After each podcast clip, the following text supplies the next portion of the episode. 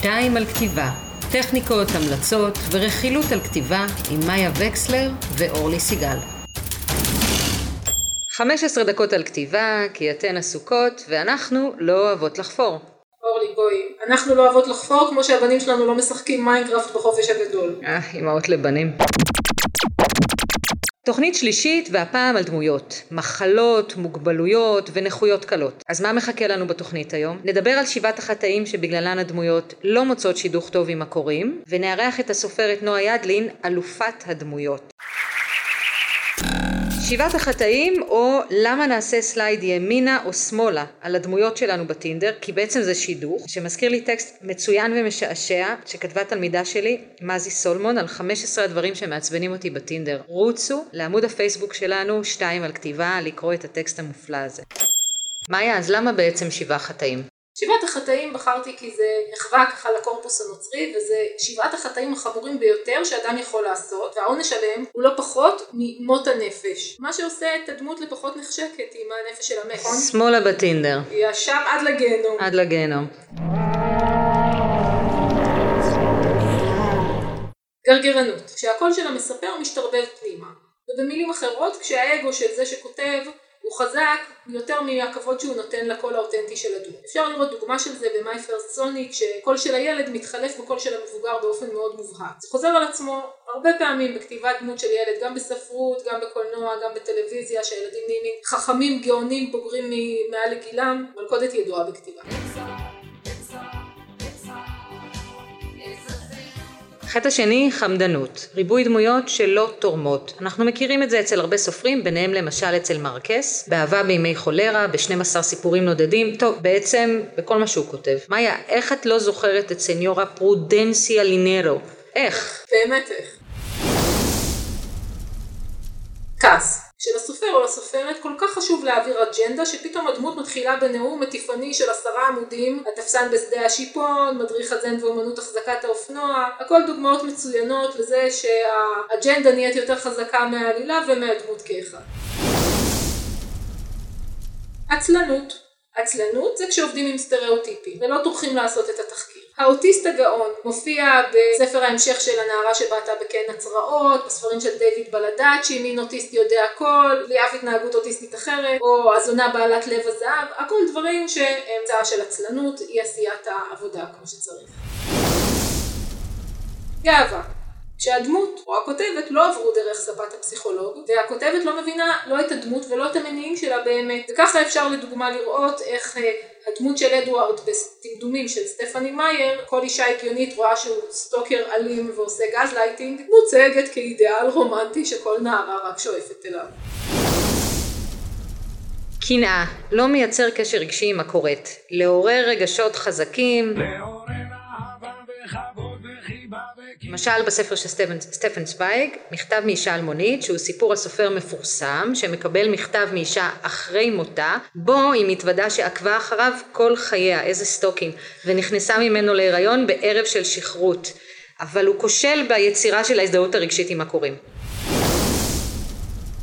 תאוות בשרים, כשאין מובחנות בין הדמויות, האורגיה הגדולה הלא מוצלחת, כמו הפטרונות האמריקאית שעולה מהספר יער אפל על הישראלי הממוצע מחוף גורדון שמופיע בהתגלמויות שונות ולא מובחנות אצל ניקול קראוס. פינת האורחת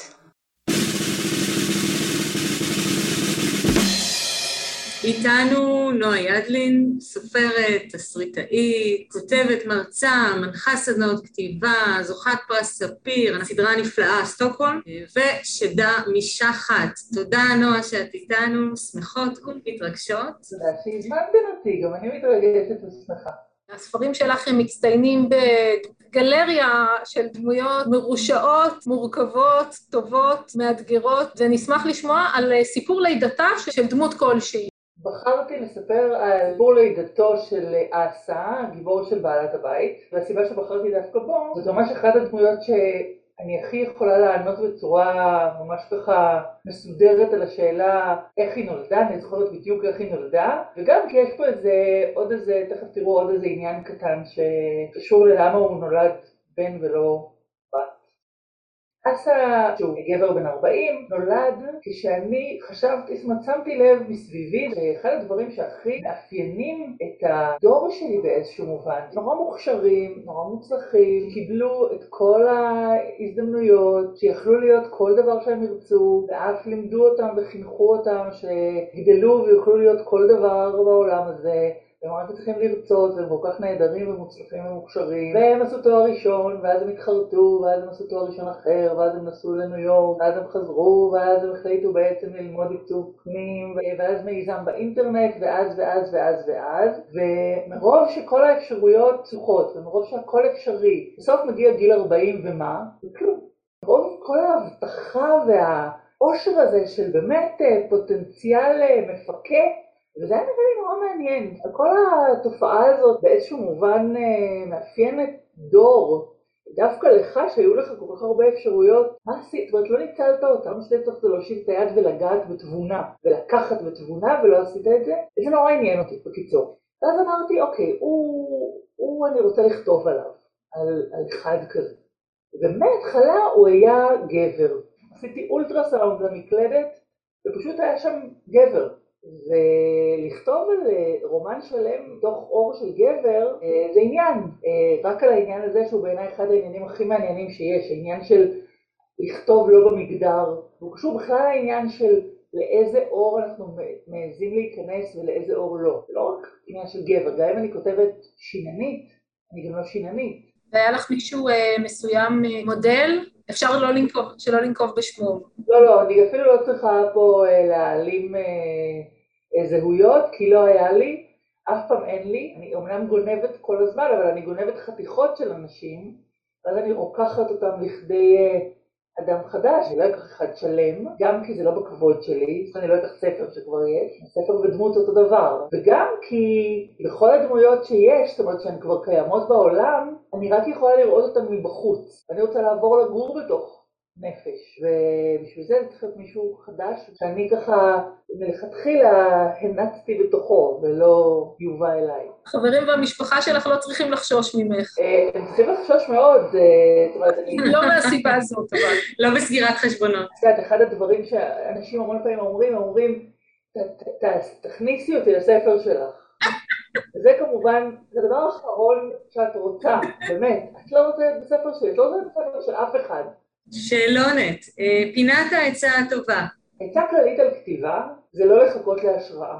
השראה זה אחד מה, מהרבה מאוד דברים שחונכנו להם בכל מיני סרטים אמריקאים ובמין תרבות אמריקאית כזאת של איך, נראה, איך מתנהג סופר, איך נראים חיים של סופרת, אה, יושבים אה, ליד המחשב, שותים וויסקי, ואז שובל של חדי קרן נוחת על המקלדת. לי זה בדיוק קרה ככה, אני לא, לא יודע אנחנו מסתירות פה את חדי קרן מתחת לשולחן. כמה שיותר מהר נגמלים דבר הזה ומבינים שכתיבה זאת אה, מלאכה. זה מלאכה רצינית. אני חושבת שכתיבה זה ניצחון החנונים, ניצחון בעלי המשמעת העצמית. הנה הגיע תורם, כפי שהבטיחו לנו, נכון, בילדות. השראה זה התירוץ מספר אחת לא לכתוב. כן, התוכנית הראשונה שלנו הייתה על התירוצים, אז אה, בהחלט נכנס שם. ואחד אמרנו על דמויות? לגבי דמויות, העצה היא כזאת. אם יש ספקטרום, בקצה אחד שלו נמצא צדיק מוחלט, בקצה השני שלו נמצא נבל גמור, כמה שהדמות שלכם יותר באמצע, היא יותר טובה ויותר מעניינת. נהדר. ופינת העצה הרעה. זהו, מכיוון שאנחנו כל כך אופטימיות, פינת העצה הרעה. בעצם זה מה לא לעשות, או מה להיזהר. אל תקשיבו לאנשים שאומרים לכם שאי אפשר להמציא את הגלגל. יש משפט כזה שאומרים, טוב, אי אפשר להמציא את הגלגל, לא תמציא את הגלגל. זה ממש בעיניי משפט נוראי, מוציא את החשק לחיות, מוציא את החשק לכתוב. אם הייתי חושבת שזה נכון, הייתי, אני לא רוצה להגיד דברים קיצוניים כמו מתאבדת, אבל uh, הייתי באמת מאוד מאוד מתבאסת. אולי לא תמצאו את הגלגל, אבל בשביל מה לחיות אם לא בשביל לפחות לנסות לעשות את זה. וזה ספציפית לדמויות או בכלל על כתיבה? בכלל על כתיבה. בכלל על כתיבה, בכלל על, על, על, על, על החיים, אבל, אבל, אבל בטח על כתיבה, כן, זאת אומרת, הדבר הזה, זה, זה, זה הרבה פעמים דווקא פחות סביב דמויות ויותר סביב רעיונות. כן, יש רק שבעה סיפורים בעולם. כולם מספרים את אותו סיפור, כל המשפטים האלה נראים לי א', לא נכונים, וב', אה, נורא נורא מדכדכים, כאילו יוצאים אה, בשביל אה, להפוך את העולם, מה זאת אומרת? ויש לך ספציפית לדמויות עצה רעה? אני אגיד לכם מה העצה לדעתי הכי רעה על דמויות. כל הרעיון הזה של אני לא רוצה להגביל את עצמי, אני אתחיל ואני אזרום עם הדמות, נראה לאן תיקח אותי, אני חושבת שזאת עצה רעה. זאת אומרת, אני, אני לא חושבת, באופן כללי כפי שכבר הבנתם, אני לא מאמינה כל כך גדולה בספונטניות בכל מה שקשור בכתיבה. אני יודעת גם שזה כמובן שנוי במחלוקת, אה, אבל אני חושבת שקודם כל בונים בן אדם משכנע, עמוק, מלא עם היסטוריה, עם עתיד, עם עבר, עם משפחה, עם רצונות, שלא קשורים לסיפור.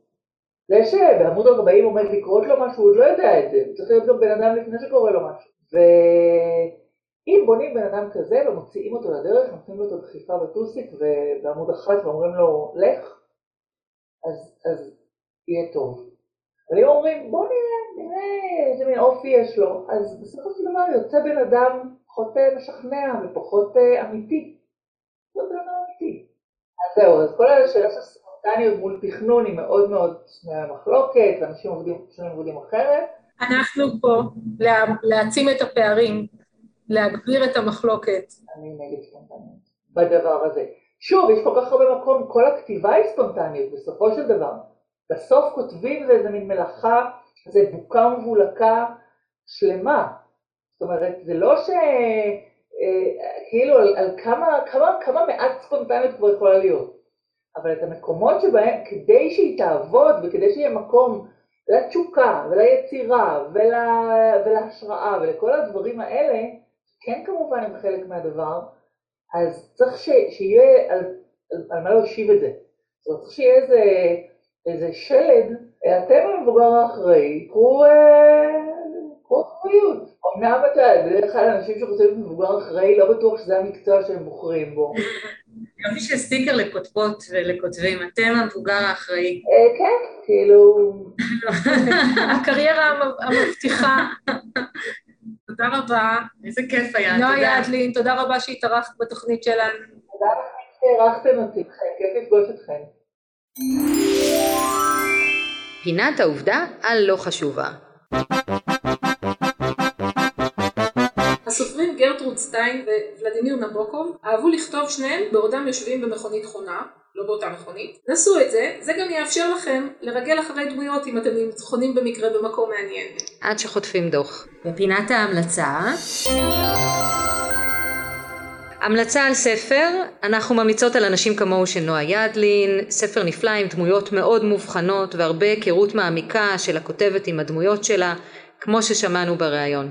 המלצה על פודקאסט ספרותי אחר, אה, עושים מזה סיפור עם נועם פיינהולץ ומעיין רוגל, אפשר למצוא את זה בפלטפורמת הפודקאסטים של הארץ, יש שם הצצה מעניינת אל מתחת למכסה המנוע של סיפורים.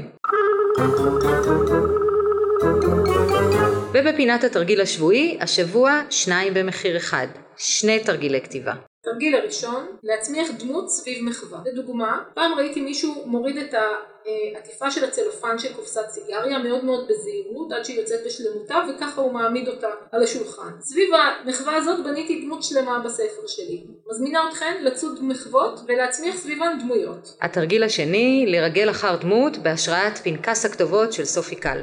אנחנו נמצא דמות ברחוב, אנחנו נלך אחריה ונרגל אחריה ואחר כך אני רוצה שתיקחו בחשבון שאנחנו לא באות לשחרר אתכן בערבות, אבל כשתכתבו את הדמויות ואת שני התרגילים אתם מוזמנים ומוזמנות להעלות אותם בדף הפייסבוק שלנו שתיים על כתיבה. קטעים נבחרים נעלה בנפרד בפורמט עיצובי משלהם.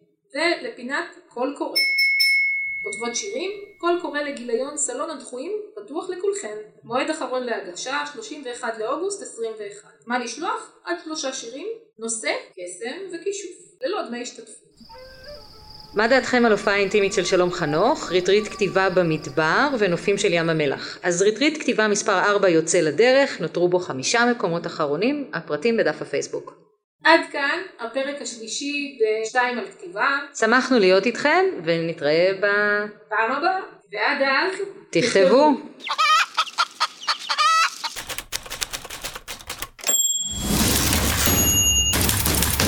שתיים על כתיבה טכניקות, המלצות ורכילות על כתיבה עם מאיה וקסלר ואורלי סיגל.